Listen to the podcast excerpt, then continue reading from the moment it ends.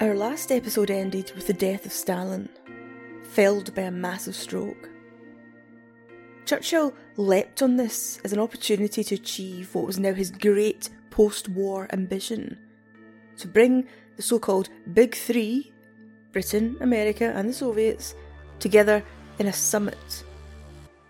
Just as the Big Three had sorted out the Second World War, surely they could now put their heads together and sort out the Cold War and Winston Churchill would be the man to make it happen.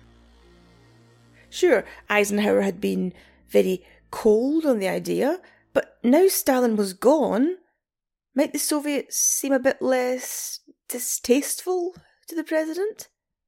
Shouldn't we give the new lads in the Kremlin a chance?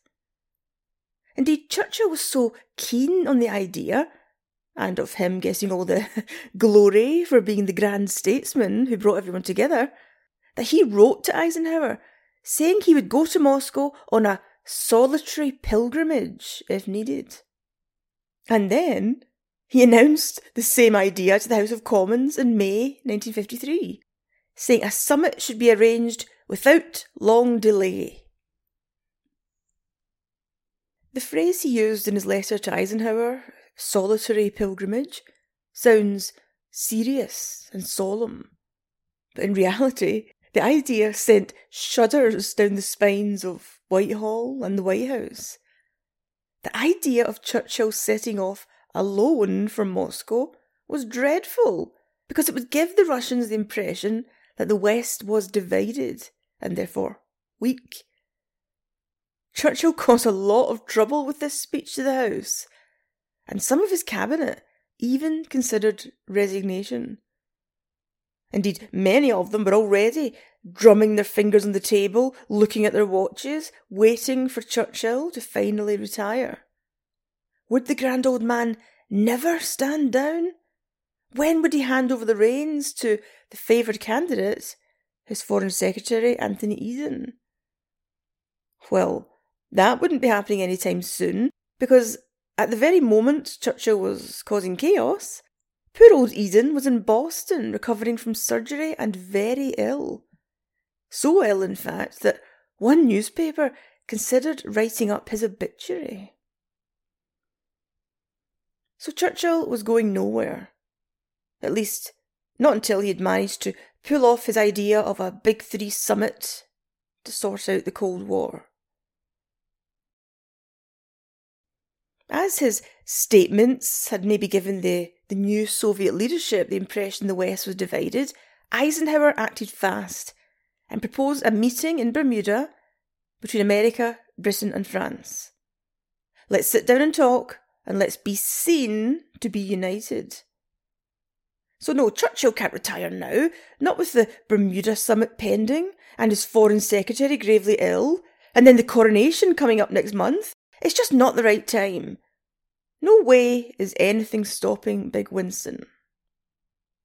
And so, when he suffered a severe stroke on the evening of 23rd June, everyone thought, well, that's it. He has to go now. His own doctor believed that Churchill would not even last the weekend.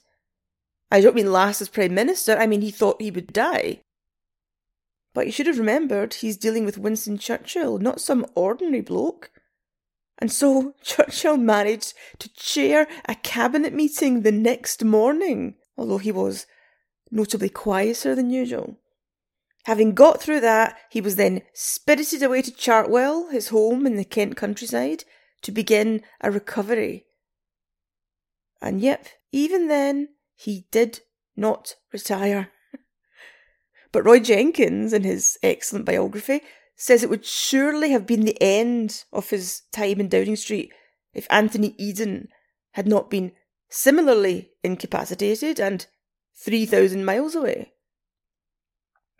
Jenkins tells us that as Churchill recovered at Chartwell, his speech was slurred, the left side of his face sagged, and he had difficulty finding his mouth with his cigar. Standing up took a great effort, and he could at first only manage to walk a few steps. But the British public weren't concerned, because the British public didn't know. The press agreed to keep it quiet. Roy Jenkins asks, why didn't he just retire at this point?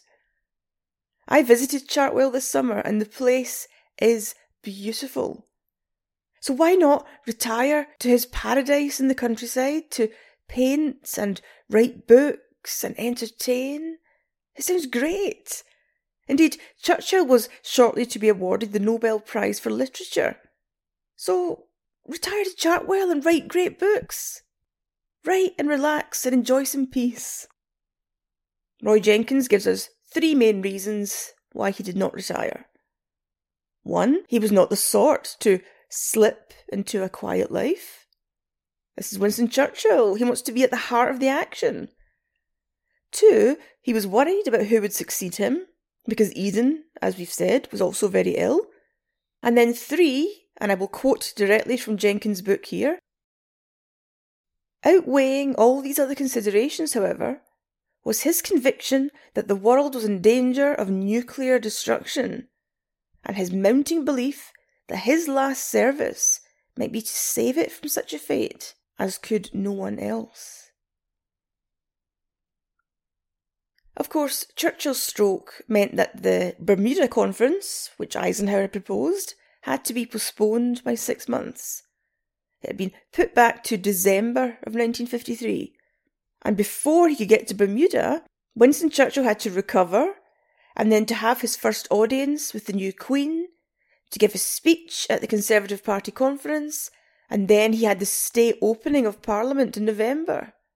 There was a lot to be done before he could even think of Bermuda. But if Churchill was concealing his condition from the public, he couldn't lie to the new Queen. He met her at Windsor for their first audience in July 1953, and he confided to her that he wasn't sure if he could go on. He said he would use his speech at the upcoming party conference in Margate in October as his big test. If he could wow them at Margate, then he knew that he was back in the saddle. But those around him were worried. One of his favourite secretaries wrote, The PM has been in the depths of depression. He broods continually whether to give up or not. He's preparing a speech for the Margate conference, but wonders how long he can be on his pins to deliver it. Well, his biographer, Andrew Roberts, says that Churchill did wow them at Margate. He gave a very good speech, an hour long, and so he passed the test he had set himself with flying colours. But he had passed it with a little bit of help. Before going on stage in Margate, his doctor had given him amphetamines. Churchill was up there on Benzedrine. And he did the same again before his first Prime Minister's questions since the stroke. He called the amphetamines Morans after his doctor, Dr. Moran. But perhaps Churchill's determination to get back to work, to be fit, and to drive forward his idea for a summit with the new Soviet leader, Malenkov, had been spurred by something else. His strong character, sure, his convictions, his determination, definitely, his Benzedrine, yeah, why not? But also the frightening news in August that the Soviets had acquired the hydrogen bomb. Now, it later transpired that this test in Kazakhstan, nicknamed Joe 4 by the Americans, was not a true hydrogen bomb. It was actually a, a mix of fission and fusion technology, but nonetheless, its yield of 400 kilotons was enough to worry everyone. This was 10 times as much as the previous test. The Soviets were obviously marching on in the arms race. The world had become more dangerous.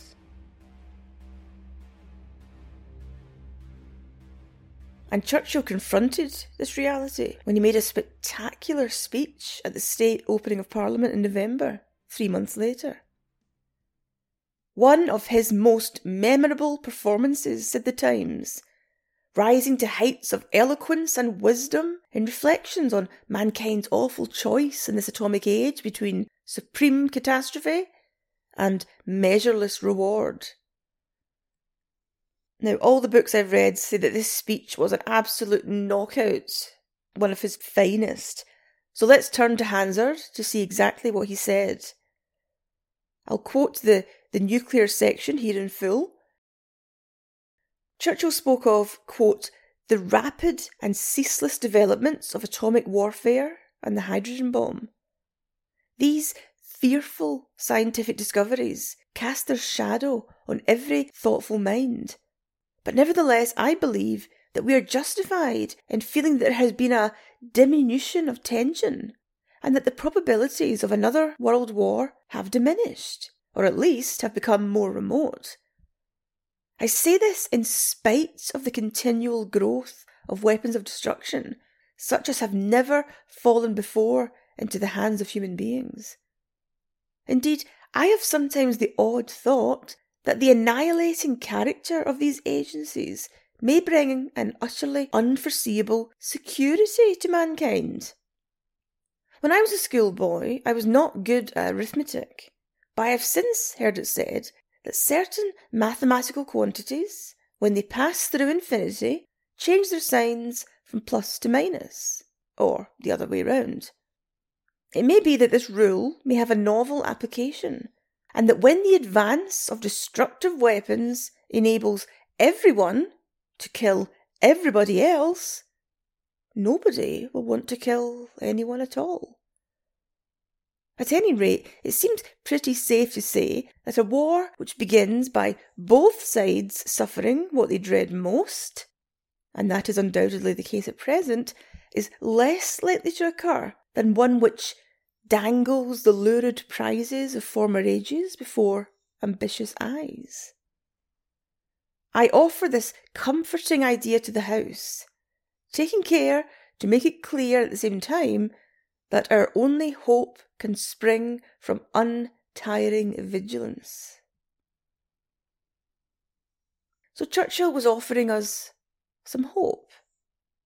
Maybe the hydrogen bomb is so dreadful that it will never be used. And maybe, now the Soviets have it too, it makes war less remote because, as he said, if everyone can kill everyone else, then maybe no one will kill anyone at all. Kevin Ruane, in his book Churchill and the Bomb, points out that this speech is one of the first references, perhaps the very first, to MAD, mutually assured destruction. Churchill didn't use that term, of course, it hadn't yet been coined, but the principle is the same. So now that Churchill was restored to relative health, or as his secretary might have put it, back on his pins, it was time to reschedule that Bermuda meeting with Eisenhower. Always keen to reinforce and revel in the US UK special relationship, Churchill was irritated that Eisenhower had insisted on inviting the French. Of course, Ike's idea was to show the Soviets that the big three Western powers were united. But Churchill was annoyed by it, referring to them as the bloody frogs. And on the flight to Bermuda, he read a novel called Death to the French and was photographed carrying it when he landed. And his snubs to the French don't end there. When he disembarked the plane, he dodged having to publicly shake hands with the French Prime Minister. Instead, he took a very obvious detour away from the French party so that he could pat the head of a goat. A military band on the scene at the airfield had a goat as their mascot, and Churchill used that goat as an excuse to avoid a public handshake with the French. So let's get to the business of Bermuda. A very pleasant place to do business, it would seem. They met at the Mid Ocean Club, which still exists. It's a very posh golf club, standing on the seafront. And it now has the Churchill Bar and Grill and the Eden Room. I wonder if Churchill would be pleased to hear that they didn't name any club rooms after the French. So, yes, the Eden Room, that, that reminds us that, yes, Anthony Eden, the Foreign Secretary, was restored enough in his own health to accompany his boss to Bermuda. And I'm glad he was there because from my reading, it seems that Eden was often on hand to keep Churchill in line with some quiet common sense and perhaps a few elbows in the ribs. We know from our previous episodes that Churchill didn't have a lot of confidence in the new Eisenhower administration.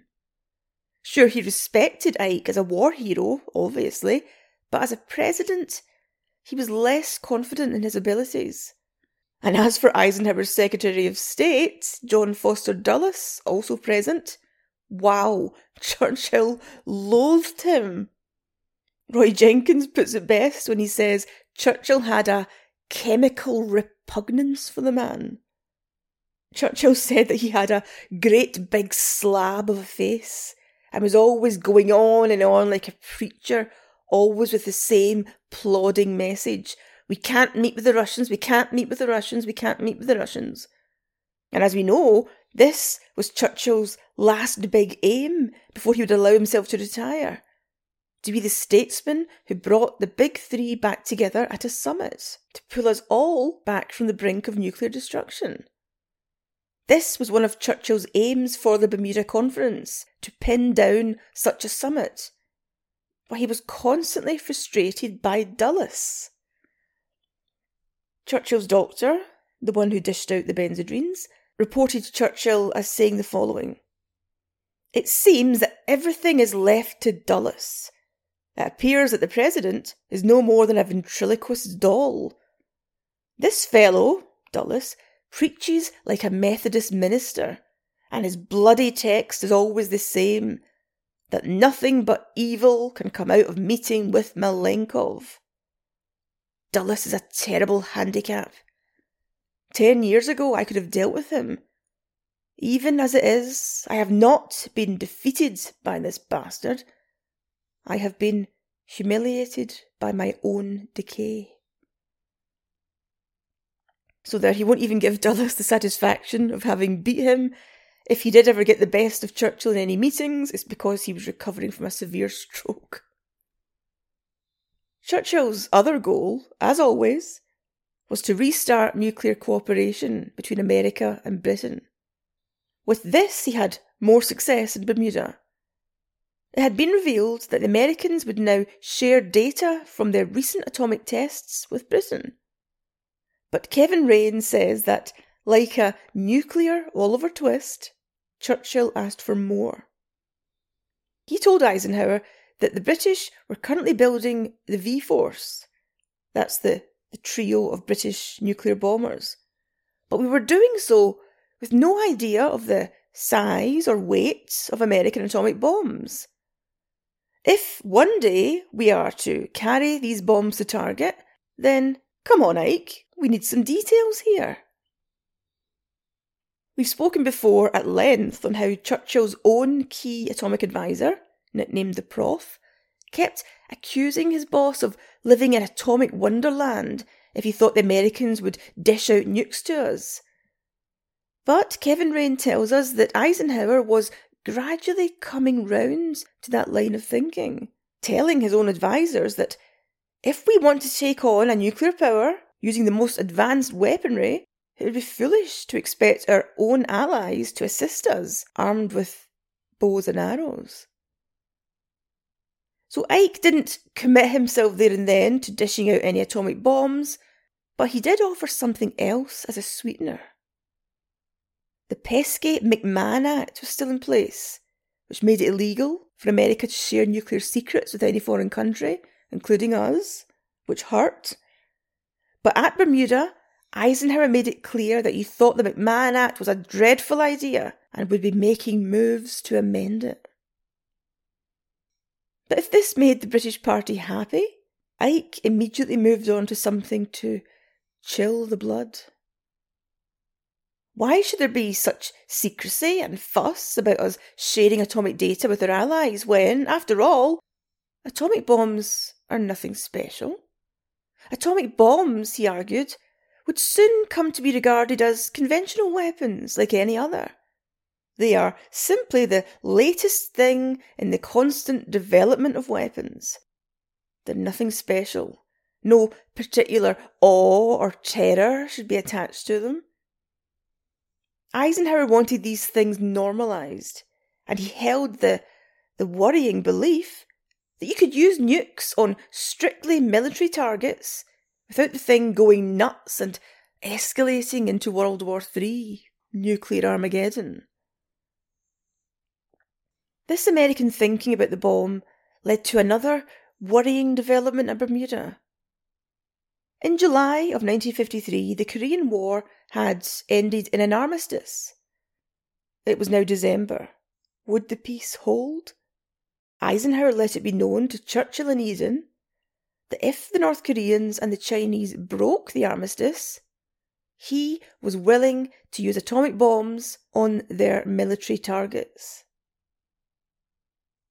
Records of this meeting were kept by the Americans, and Kevin Ruane stresses that the American record is the only one we have of this meeting. And their record says that Churchill did not oppose this and that he said that this meeting would count as America having consulted with the UK on atomic use. Well, this sounds very strange. We know that Churchill was, from the very outset, worried that the new Eisenhower administration meant war was more likely. And we know he was desperate for a Big Three summit to pull us back from nuclear tensions. So why would he meekly go along with American plans to nuke the Chinese? Kevin Ruane says that unless it was his advancing deafness and he didn't properly hear what was being discussed, well, then it's, it's hard to understand. Why on earth did he agree to that? Quote, if, as Churchill maintained, a summit was needed to prevent the Cold War degenerating into hot war, why give advance sanction to the unleashing of the US atomic arsenal in ways that could start the very conflagration his summitry was intended to avert? Quite simply, it's a puzzle. Anthony Eden and the rest of the British Party were horrified at what their boss had just agreed to. Kevin Ruane's book reminds us that Eden had been put in a similar situation already with Dulles, him again, when he visited London in October of that year. Dulles had told the Foreign Secretary that America would use atomic bombs to repel aggression wherever it is to their military advantage. Ruane tells us that Dulles seemed to think this chat with Eden counted as having consulted with the UK in advance, and that having done so, the Americans now had a free hand to launch atomic bombers from East Anglian air bases. Eden strongly disagreed. But now here was Churchill seemingly waving it all through. It is indeed a puzzle. That evening, Eden set down his thoughts in a note to Churchill. There's no doubt, of course, he said, that Britain would be strongly opposed to any break in the Korean armistice, but that doesn't mean we agree to going nuts on China with atomic bombs. I'm paraphrasing there. Uh, Eden didn't use the phrase going nuts on China. His note to Churchill also said that neither have we consented to atomic use by the Americans. Eisenhower might think that a war with China could be neatly contained geographically. But Eden reminded Churchill of the, the small matter of the Soviet Union. He said if the Soviets came to the aid of their fellow communists in this situation, they would not be doing it on Chinese territory, but on European soil. We are the ones who will cop it, especially Britain, as we host American air bases. At the next day's meeting, and at a dinner the following evening, Anthony Eden made sure, as Kevin Ruane puts it, that his boss was back on message. There was no prospect of Britain giving America a blank cheque to go ahead and nuke China with her consent. If the armistice is broken, then let us consult one another at the time. There is no advance consent. Well, thank goodness Eden was there. Eisenhower's response to this, to the, the British putting their foot down, was quite vague. He said, Certainly, there should be consultation on the circumstances in which it may be used and the targets against which it should be employed. But as Kevin Ruane says, that's well, that's very vague because the circumstances, well, that could cover everything or nothing. But at least the British could leave Bermuda satisfied they had made themselves clear. But would that make a dent in American thinking if war actually broke out? So Bermuda had been largely a failure for Churchill. There were no hopes of a Big Three summit. Ike made it clear that nukes would eventually be seen as conventional weapons, and he believed that you could use them in a war and keep it limited, limited geographically and limited to military targets. He offered vague promises that America would consult us if they wanted to use them. The only glimmer of light was that the hated McMahon Act might soon be on the way out. But everything else looked bleak. If the Korean armistice is broken, would the atomic bombs be let loose on China? How would the Soviets react? And what hope would Britain have in such a conflict? Churchill stayed on in Bermuda for a few days for some rest and for some sunshine. You can hardly blame him. It was a miserable December back in London. And when he did return, it was to disappointment because his big plans, his grand plan for a summit to ease the Cold War, had been yet again stamped on by Eisenhower. There was no prospect of it. So should he carry on in office if his big policy aim was impossible? What was the point? Could the, the great man who had saved us from Nazism stay in power and be content to footer with pedestrian things like food prices and house building initiatives? Where was the big grand scheme? In the new year, he dined with Rab Butler, and he confided to him Quote, I feel like an airplane at the end of its flight in the dusk, with the petrol running out in search of a safe landing. The safe landing he wanted was to secure that Big Three summit. If he could achieve that and bring some ease to the nuclear tensions, then he would happily retire. But for now, there was no safe landing in sight. And if you want more podcasts, a reminder that there are extra episodes on my Patreon site. I added a new one last week. It's about a hoax nuclear leaflet which was distributed in Dundee in 1986, containing fake and horrible instructions to slaughter and eat your pets if nuclear war comes. That unleashed a lot of anger towards the local council and the local government, of course, who were seen as being the issuers of this terrible instruction. You can find that and all the other episodes uh, at patreon.com forward slash atomic hobo. And let me thank my newest patron who joined yesterday, L Venture. Thank you for listening.